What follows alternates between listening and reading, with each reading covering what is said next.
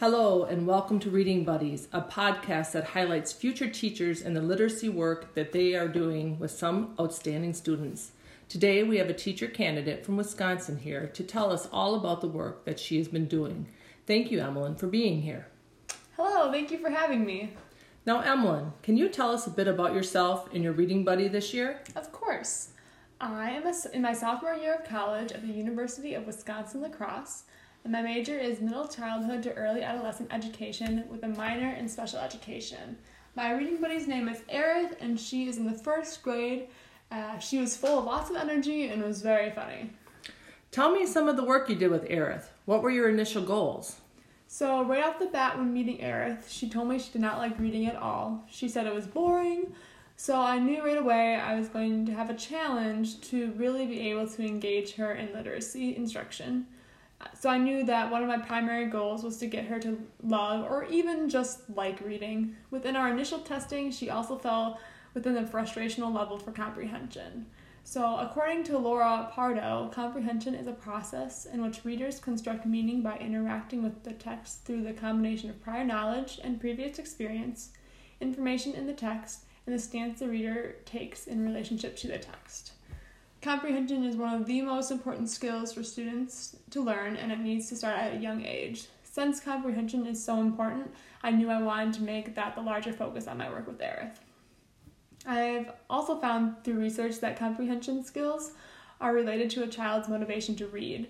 Uh, this easily could apply to Aerith's situation because she didn't find interest in reading and her comprehension skills were a little below the normal for her age group. So I knew that the combination of creating a deeper liking to reading and working on comprehension skills should be really uh, beneficial for Aerith in the long run. I think this research is super important for future educators to think about because one of the first steps to authentic and beneficial comprehension instruction is getting students motivated to read. Educators can't forget this step because if they do, they'll have a much harder time getting their students to be at an age appropriate comprehension level. Those seem like some very lofty goals. What did you do to achieve them? One of the first things I knew I needed to do was to find books that would engage Aerith. She said that she sometimes enjoyed books about magic and unicorns and princesses. So I knew that when choosing books to look at, they needed to have this fairy tale element within them. I also knew that each week I wanted to use a different type of informal assessment to gauge her understanding. I have read that using multiple assessments, especially creative assessments, allows students to delve deeper into the subject, capitalize on their interests and strengths, and give them skills for outside of the classroom. It also helped me gauge her true growth because I was seeing her demonstrate comprehension strategies through multiple lenses. From this experience, I definitely want to make sure I incorporate multiple assessments throughout my future classroom. I think that not only will it give the best indicator of my students' abilities, but it will also keep me from getting bored as well. So, the format for most of our weeks was reading a book or two um, together, followed by some sort of comprehension activity.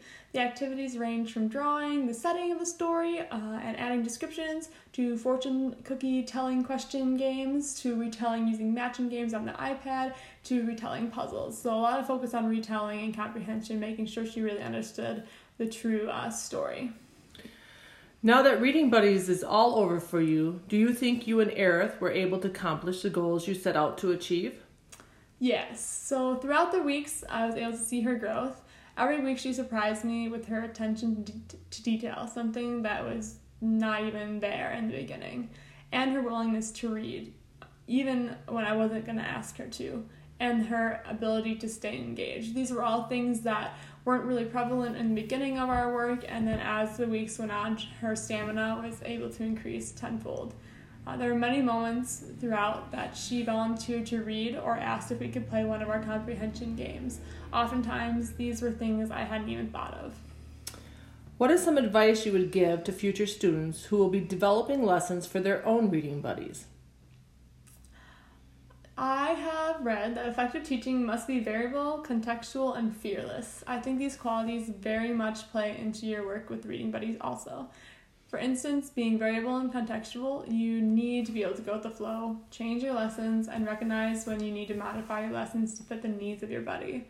There are multiple weeks that Aerith wasn't at Reading Buddies, so I had to change my plans because I was given a different buddy. And sometimes those students would be in higher or lower grades. Um, so a lesson designed for a first grader would need to be modified to be more challenging when presented to a third grader instead. Or similarly, skills that would be appropriate for first grade would need to be simplified for kindergarten. I think these are important skills to maintain throughout your career as a teacher. You will um, always need to be able to adapt your lessons to scaffold for the needs of your students. And you should be willing to learn more, to change your lessons, to be the best for your students, and to know your audience as well. As far as being fearless, you need it. At the end of the day, you are not the only source of liter- uh, literacy instruction for your, your buddy. So if you don't think your lesson was perfect, know that they will still get those skills. This should be fun for you and your buddy. So go in, don't be scared. They're gonna love you. They'll be great. Another thing that you should do is offer your buddy choices. I found that when I gave Aerith choices and what we were going to do, she was a lot more engaged. Research by Frida Parker, Jody Novak, and Tony, Tanya Bartel has found that giving students a level of choice within the classroom can boost their engagement and motivation, allow them to capitalize on their strengths, and enable them to meet their individual learning needs. Now, you have to be careful that you don't give your students too much choice. For instance, I would often present Aerith with a couple of different books that we could choose to read from. The option was would never have been no book. Uh, an example would be um, another example would be offering different uh, activities that will act as assessments. This is something I see being done in little ways throughout classrooms, and it really works. Students tend to take more care and pride in the work they accomplish when they get a say in what they get to do. I know that I'll be adopting this in my future classroom as it is so beneficial for students. Another thing I learned the hard way was not becoming too attached to your lessons. I had a lesson I loved. It involved taking a wordless picture book and creating the words that went along with the pictures. I thought it'd be great because it would use her creativity. She got to make up the story um, and really just let her imagination go wild. And she liked it for about the first two pages and then was really bored. And so we really didn't get to get uh, go through as much as I would have liked simply because she was just over it. And so I even though I was sad, I had to move on, shake it off, and save it for another save the lesson for another time or a higher age group um, where they can focus more. Another thing that you should do is you should get to know your buddy and their work style. I learned quickly that Aerith had a short attention span, so activities needed to be short and, and I needed to have multiple of them rather than just having one super long activity. Once I learned that, it was able I was able to keep her engaged for much longer and we were both happier.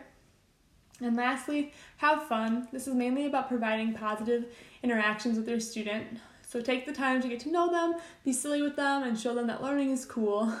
Um, that is what they'll remember in the long run, not about your lessons. Well, that appears to be all the time we have for today. Thank you so much for sharing your insight with us today. Thank you again for having me. Join us next week when we welcome a guest all the way from Greece. Thank you, listeners, for tuning in to Reading Buddies. I'll talk to you next week.